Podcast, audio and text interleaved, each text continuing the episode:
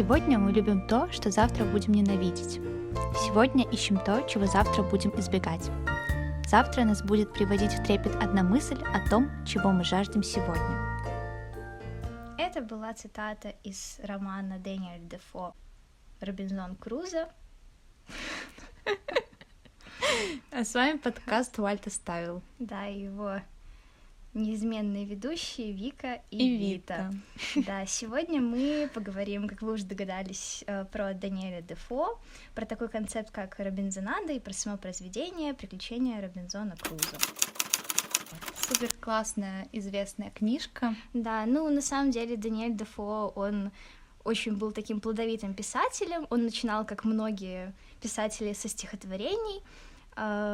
Был публицистом, много эссе написал, писал журналы даже, у него свой журнал был, он сдавал.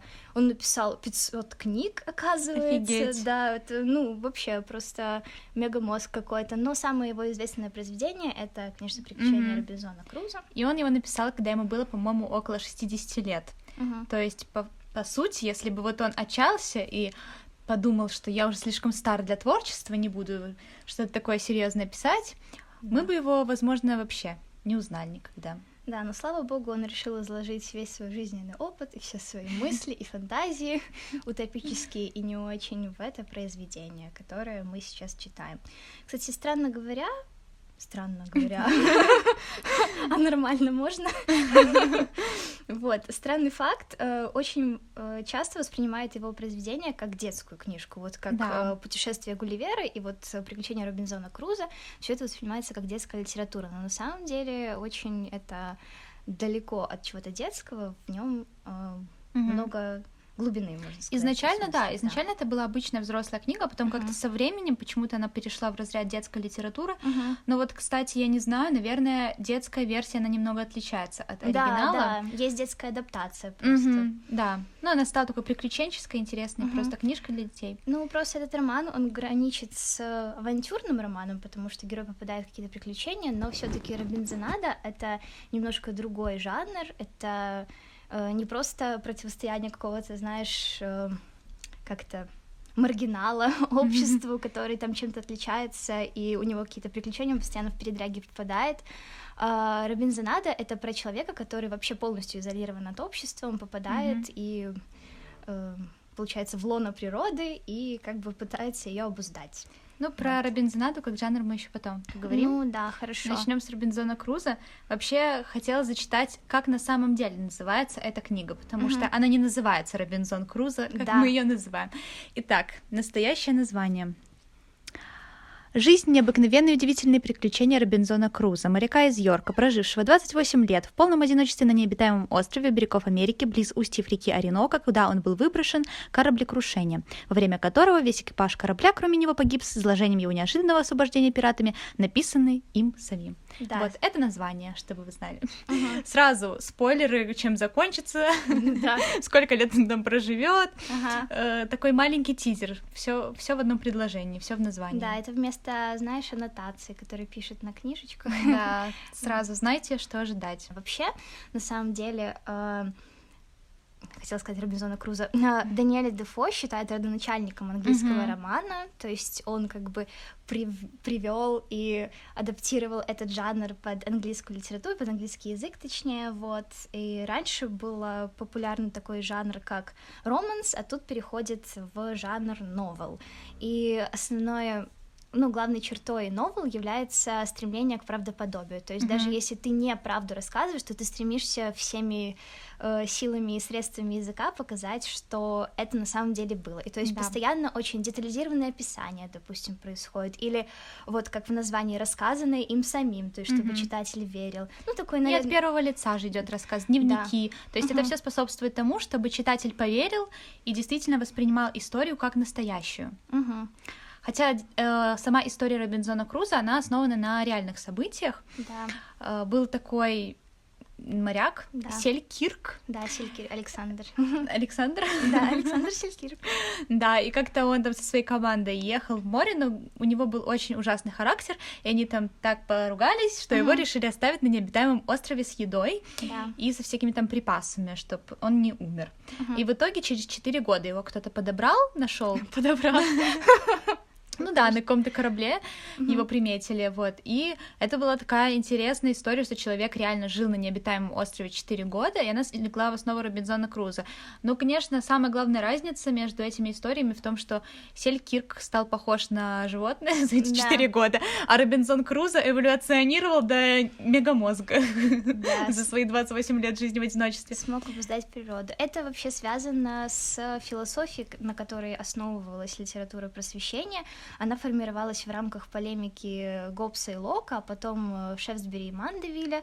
И то есть, э, допустим, Лок, он верил в изначально то есть не то, что изначально хорошую природу человека, а в то, что изначально человек это вот табула раса, то есть чистая доска, и то есть все люди от рождения равны. Но потом э, под какими-то обстоятельствами жизненными они становятся либо хорошими, либо плохими. То есть, а Гоббс верил в то, что э, человек, он изначально рождается порочный, и то есть общество может либо способствовать развитию этих пороков, либо оно может их усмирять. Вот. А у Шефсбери и Мандевиля продолжилась эта полемика только в том, что человек либо изначально добрый, э, у Шефсбери был, а у Мандевиля он наоборот был изначально порочный, и то есть только в обществе э, человек может существовать как бы как нормальное существо, Мгм. а когда он отделяется от общества, он становится сразу проявляет все свои пороки, вот и плохие черты. Чего придерживался Даниэль Дефо? Э, Концепции Лока и Шефсбери. То, что человек э, добр, то, что человек э, стремится что-то создавать, то есть труд для него важен, и труд помогает человеку оставаться человеком. Еще что отличает концепцию э, Дефо, это такая линия религиозная там есть, Мгм. вера, то, что Бог как бы ну, рядом с человеком, и человек рядом с Богом, то есть э, у... Да, Что- что он был не одинок, Робинзон Да. Крузо, в принципе, на острове, он был с Богом. Мгм. Еще, кстати, интересно то, что мы знаем саму эту историю про Робинзона Круза. В основном сразу мы переходим к его жизни на острове. Да. Но вначале он ведь не сразу попал на этот остров. Мгм. Он, когда попал в кораблекрушение, он попал куда-то там в Бразилию. Да. Он там на плантациях был. Да. По-моему, он там вообще потом в плену был у- два Мгм. года у каких-то людей. Ну, я уже не сильно помню сам сюжет э, в начале, но то есть там вот эта часть, это не сразу он попадает на остров. Мгм. Он еще живет немножко своей жизнью, то есть он несколько раз попадает в кораблекружение, и на какой-то вроде бы третий раз он Мгм. уже вот после этого его самое роковое кораблекрушение, когда он попадает на необитаемый остров, где он вообще один. Да. И еще это, кстати, отсылка к истории о блудном сыне, потому что вначале его отец предупреждает и говорит ему не ехать, ну то есть его семья против его поездки, но он как бы против семьи идет и решает исполнить свою мечту, да, и попадает вот как бы в такое ужасную ситуацию. Да, ужасная ситуация просто, Да. просто кошмар. И на острове он живет, собственно, 28 лет. Это капец, конечно, как много. То есть, Да. если вот этот вот Селькер, который был 4 года, там по заметкам, ну, людей, которые его подобрали, типа он уже почти забыл английский язык. То есть он везде снялся, он рассказывал свою историю, но такими половинчатыми фразами, то есть он Мгм. как будто бы слова не договаривал, то есть он, его речь уже изменилась настолько, что не мог говорить. А Мгм. Робинзон Крузо, наверное, только увеличил свой словарный запас. Да, читая одну Библию. Но у него был попугай, с которым он болтал. Да.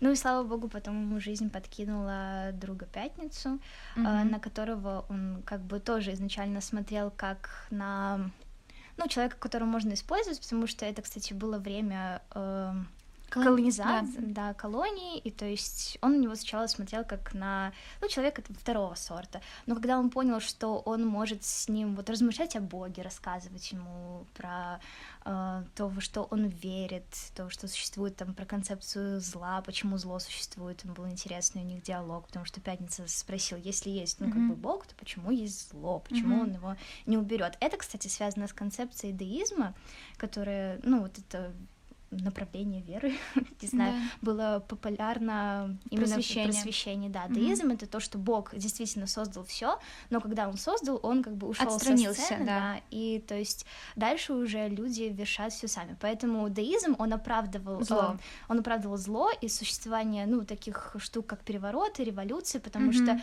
люди создают зло сами, и значит сами должны его побороть. Mm-hmm, да. да. Вот.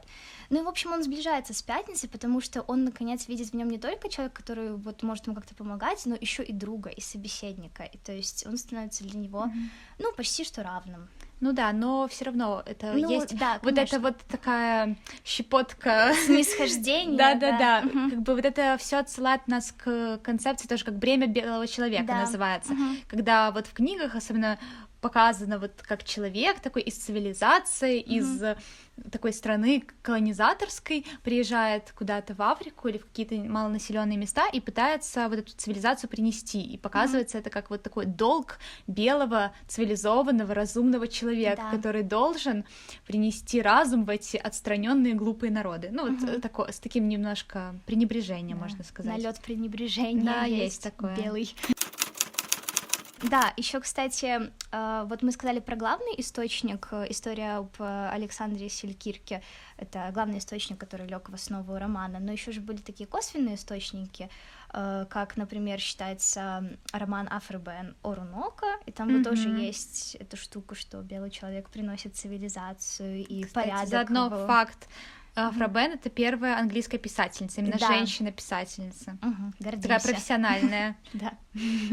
Вот. И ну да, это все. что я хотела сказать. Ну да, ну там были еще какие-то источники, их, в принципе, много. Да, ну были еще такие художественные источники, вот как, да, например, да. этот Афробен, а были именно такие документированные, угу. документальные источники. То есть да. письма, записки чужие чьи-то. Да, то есть такие ситуации случались, и книги уже про э, человека на каком-то месте отстраненным, изолированным уже существовали, но именно книга Даниэля Дефо стала самой популярной и очень да. сильно повлияла. Ну и вообще вся книга, она пропитана таким оптимизмом очень сильным. Да. То есть э, Робинзон Крузо проходит такую каждую ступеньку эволюции, как будто uh-huh. начинает вот этого первобытного человека, который только попал на эту землю, где yeah. как будто бы не ступала нога человека, и он все с нуля начинает, начинает совершенствоваться, yeah. расти, там uh-huh. коз приручать, uh-huh. и сначала он просто ненавидит этот остров, он называет его островом отчаяния. Yeah но потом он как-то в море на лодке выплыл, угу. чуть не умер, и подумал, нет, я все таки люблю эту жизнь, да. обожаю этот остров, обожаю этот остров. Лучшее место в мире. Ну, потому что любой человек, он все равно держится за жизнь, как бы казалось, что какая бы жизнь ни казалась нам ужасная, мы все равно при реальной опасности смерти думаем, что мы хотим жить, как бы то ни было. Да, вот. это правда. Ну, еще Э, позитив его обусловлен все-таки, мне кажется, тоже его верой, потому mm-hmm. что, ну, вот позитив, он всегда отличает человека верующего, мне кажется, именно что человек верующий... Ему, да, очень да. помогает вера. Благодаря да. вот Библии, вере, он находит uh-huh. силы жить дальше да. и он еще ча- всем. Да, еще часто э, оправдывает какие-то ну, бытовые вещи, типа вмешательством Божьим, там, допустим, ему какие-то зернышки проросли, он подумал, о боже, это Бог мне подкинул там культур каких-то, которые я могу выращивать и кушать, а потом он вспомнил, что когда он приезжал, у него там из кармана выпало пару зерен, вот они проросли. Ну, то есть там такое есть балансирование на грани, то есть вмешивается ли в мою жизнь сейчас Бог или не вмешивается, но ему все таки больше нравится думать о том, что это есть вот проведение. Божие какое-то, и он старается этому следовать. И тут опять здесь вмешивается концепция Лока, который, мне кажется, следует Дефо, э, о том, что человек, он как бы стремится к мирной жизни, к, стремится к созиданию и сотворению, и то есть там даже был э, эпизод с дикарями, которые э, там не, не дикари даже, а каннибалы были, то есть он их боялся, что они там его съедят, и он сначала подумал, что надо их просто всех перебить, вот, и тогда не будет опасности, но потом он понял, что другие... Э, ну, придут новые дикари, придут новые каннибалы, ему придется вот так вот бесконечно убивать, и, mm-hmm. ну, это... Он подумал, что это не выход, и, то есть, э, в чем суть? В том, что человек, он э, не склонен к саморазрушению, то есть к разрушению собственного вида по концепции Лока. А вот по концепции Гоббса, который вступал с ним в полемику, наоборот, человек в диких условиях дичает, Мгм. дик- да, Да. а, он не может сохранить себя, свою вот сущность, которая как бы навязана обществом, мораль Мгм. какую-то, и все, он превращается в такого, В животное. да, просто в животное. И вот, кстати, Свифт вступал в полемику с Дефо. Да, И, да. и у Свифта есть вот эти прекрасные... Гулливера. Да, да, и там он одно, ну, из финальных его этих путешествий, это на остров Йоху. Йоху — это вот э, одичавшие люди, можно так сказать. И они жестокие, они склонны убивать и Мгм. грабить, то есть вообще никакой морали там нет. То есть человек э, в диких условиях без общества, без цивилизации, он теряет человечность по Да. Гоббсу и по Свифту. А Мгм. у Лока наоборот, что нам и показывает Даниэль Дефо, то есть Да. позитивное отношение к тому, Даниэль что человек... Дефо это просто супер позитивчик Да. такой, который слишком, слишком через розовые очки смотрит на мир, на самом деле. Хотя, ну, мне очень нравится вот этот хэппи-энд, вот эта вот вся такая классная вайбовая книжка про то, как все здорово, как человек только может совершенствоваться в таких условиях. Это все очень-очень, конечно, прекрасно, но супер неправдоподобно. Ну да. А, Мне вот вспоминалась книга «Сердце тьмы» Конрада, которая тоже немножко поднимает вот эту тему. Там на территории э, дикарей отправили человека, белого человека, опять-таки, Мгм. чтобы он принес свою цивилизацию. Да. А в итоге этот человек стал таким же, как эти дикари. То есть не, он- не он на них повлиял, а он сам в этой всей обстановке стал дикарем. Мгм. Э, Опять-таки Голдинг, повелитель мух Да. который очень сильно тоже спорит с Дефо в своей книге, ну так, на уровне мысли, на уровне Да. концепции, потому что дети, которые попадают на остров и остаются в одиночестве, даже дети, то есть в этом такая прям сильная мысль, что даже, казалось бы, такая чистая детская душа, Мгм. но она тоже способна на зло, способна на Да. насилие, и человек в таких условиях превращается, ну, в реально вот в такого первобытного Да. Человека. Мгм. И мне, кстати, еще вспомнился тоже сериал Ого. «Общество». Не знаю, смотрела А, ты да, или- я смотрела. О, Обалдеть. Да. Просто обязательно посмотрите, я так его обожаю. Это Netflix, по-моему. Да. Один сезон у них есть.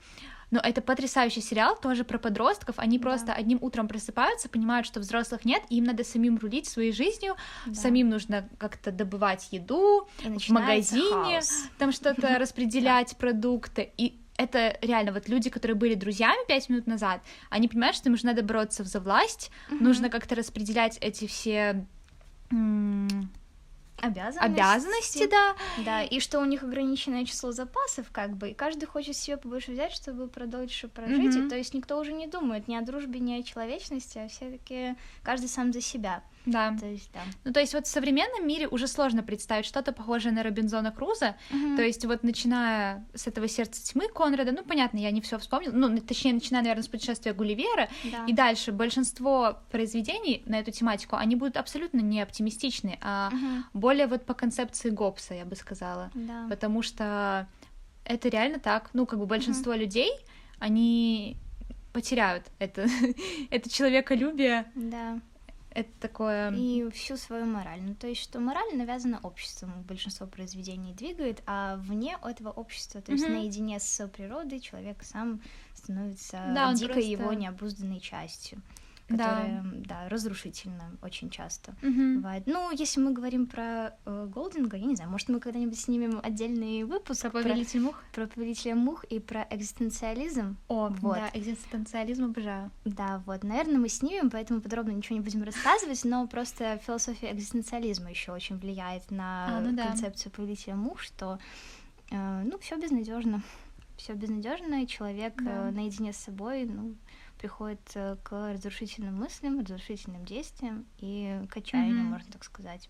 Ну да, Вот. еще, мне кажется, вот влияет этот весь технический прогресс, который Да. позиционируется как, что человек, он такой высокий, такой разумный, И э, мы видим, что человек разумный на фоне, ну, на пла- в плане технологических вещей, Да. что он очень умный, он становится интеллектуальнее, Мгм. он начинает творить какие-то новые вещи, создавать что-то невероятное да. такое, что поможет ему облегчить жизнь, но в плане морали, ну, как бы человек, да. он, ну, не совершенствуется, он, останов... он остается вот, по сути, таким, каким он был первобытным человеком, да. облагороженным вот, этой, вот этими технологиями. Да. Но... Мишура в виде технологий и гнилое нутро в виде гнилого нутра. Вот. Отлично, да. Отличное заключение. Вот, я просто еще опять вспомнила, если мы вернемся к вот параллели Дефо и Свифт, uh-huh. то Свифт считал, что технологии, наоборот, только ухудшают как бы вот моральное состояние человека. То есть не моральное состояние, а моральную составляющую, вот. Да. Uh, все только становится хуже с этим техническим, техно- технологическим прогрессом и с, э, ну, с, с развитием... Просто не... моя бабушка. Да, с, разви... с развитием не в ту сторону. Эм, буржуазная революция, вот это из-за чего ну, наступает эпоха просвещения, когда люди такие, да, давайте создавать, творить, креативить, очень много всяких новшеств, и очень развивается литература в, наш... в разных жанрах искусства, ну и, естественно, техника. Вот Свифт, он не то, что не одобрял этого, но он видел, ну, он не смотрел вот через розовые очки, как Дефо, он видел, что, э, ну, не все так гладко, то есть есть и негативные последствия, и о них нужно говорить, чтобы, mm-hmm. может, предотвратить э, какой-то плохой конец. Да. Угу. Ну вот, то есть мы уже сказали об этом косвенно, что да. э, эпоха просвещения очень сильно влияла на угу. самого Дефо, потому что в эпоху просвещения разум становится главным, да. и вот и Дефо показывает, как разумный человек может побороть все в этом мире. Да. Ну, мы не верим.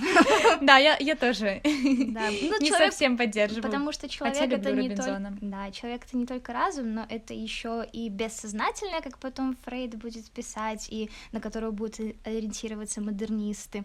И э, это еще и чувство. Да. То есть и потом просвещение, оно сходит, ну, угу. на нет, потому что люди понимают, что не только разумом ты что-то добьешься, и потом начинается, ну, не, не эпоха, а, скажем, просто течение в литературе, как предромантизм, романтизм, угу. сентиментализм, все это когда понимают, что человек это не супер разумный, точнее, не только разум как бы движет человеком, он не машина, да, не да. может запрограммировать себя на определенные штуки.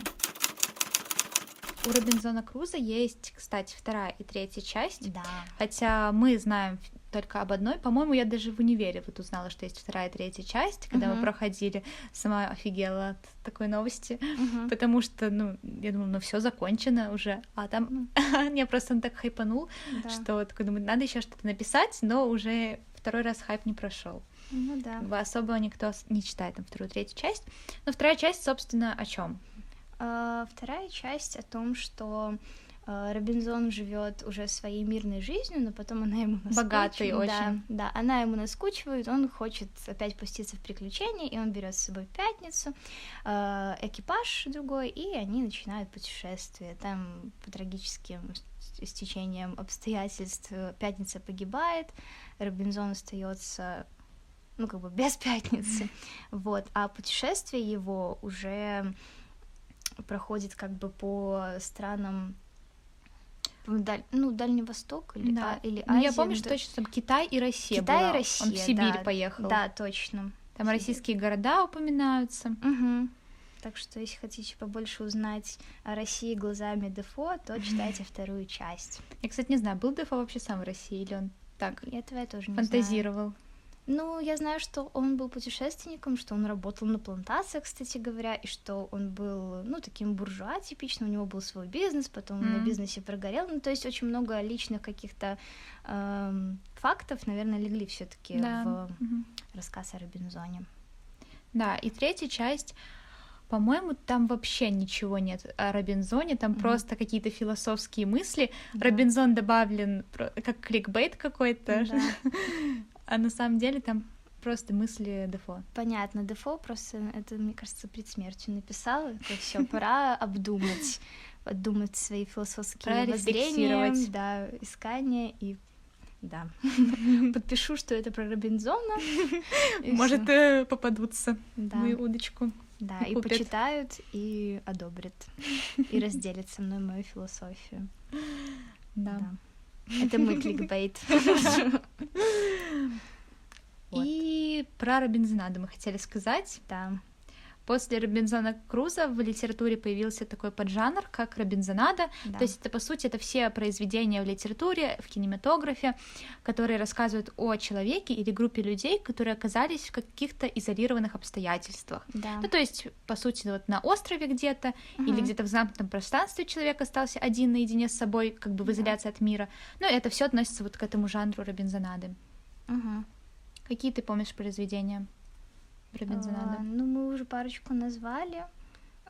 Еще Ну, вот Голдинг мы Да. назвали, да, Повелитель Да, из более таких современных это еще Жизнь Пи. Мгм. Вот про Маугли Мгм, история. да. А у белорусского писателя Янки Мавра есть Полесские Робинзоны. Ну там такая очень Ага. добрая история, детская, там ничего такого ужасного не происходит, но просто вот сам- сама эта авантюрная линия, изолированность Мгм. на острове, там у них такой остров на болоте, по-моему, был какой-то. Вот, ну да. А, Жюля Верна, по-моему, Жюль Верн, есть. да, это вот одно из самых успешных считается произведение у него «Таинственный остров» Да, был. да. или «Остров сокровищ». Таинств- Это Таинственный остров. Да, а «Остров сокровищ» кто написал? Стивенсон. Да, понятно. Еще есть э, «Коралловый остров» Балантайна, вот. «Тарзан» Бэрроуза, Мгм. тоже вот про человека вне вне. Вот, кстати, Тарзан, ну, я смотрела только мультик, но, по-моему, Тарзан был очень добрым, несмотря на то, что вырос в диких условиях, то есть у него было доброе сердце. Ну, тогда это же Да. детский мультик Ну с да. моралью. Конечно, как еще по-другому. М, Да, справедливо. Вот поэтому, кстати, Робинзон и стал детской книгой. Мгм. Потому что мораль, доброта, Да. хэппи-энд, мне кажется, это все и Да. способствовало. Мгм.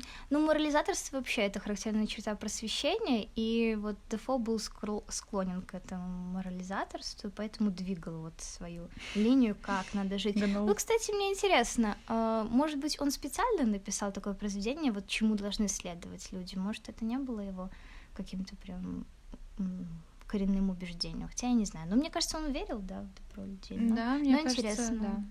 Да, ну, одна из главных черт Робинзонада это еще, что у нас в такую нестандартную ситуацию попадает стандартный человек, то есть это обычный человек. Сначала это был буржуа, э, потом это просто люди из народа, так сказать, чтобы читатель мог себя легко ассоциировать с ними, ну и также, чтобы было по- полегче верить в правдоподобие рассказанного. И верификации, они как бы это тоже характерная черта, дальше становится даже после эпохи просвещения, все равно авторы стараются как бы э, впихнуть такие ретроспективные штуки, дневниковые заметки, ну то есть чтобы так, да, верифицировать Мгм. повествование. Вот. В общем, концовку придумать сложнее всего. Что сказать напоследок? Да. Надеемся, вы прочитаете Робинзона Круза, если еще этого не сделали, потому Да. что книжка на самом деле интересная. Хотя, казалось бы, да, Мгм. один человек вроде бы, ну, там живет так долго, пишет там свои заметки эти 28 лет, э, ну, но это интересно читается, очень просто читается. Да. Язык Ну, такой у него очень дневник. простой у Мгм. Дефо, да, без всяких там вот этих вот, знаете, описаний дуба на 100 листов, так что не бойтесь. Да, это потому что пошла ориентация на массового читателя. Главным героем стал буржуа, и то есть хотел, ну, простой язык тоже характерная черта литературы просвещения. Мгм. Все должны просвещаться, все должны все понять.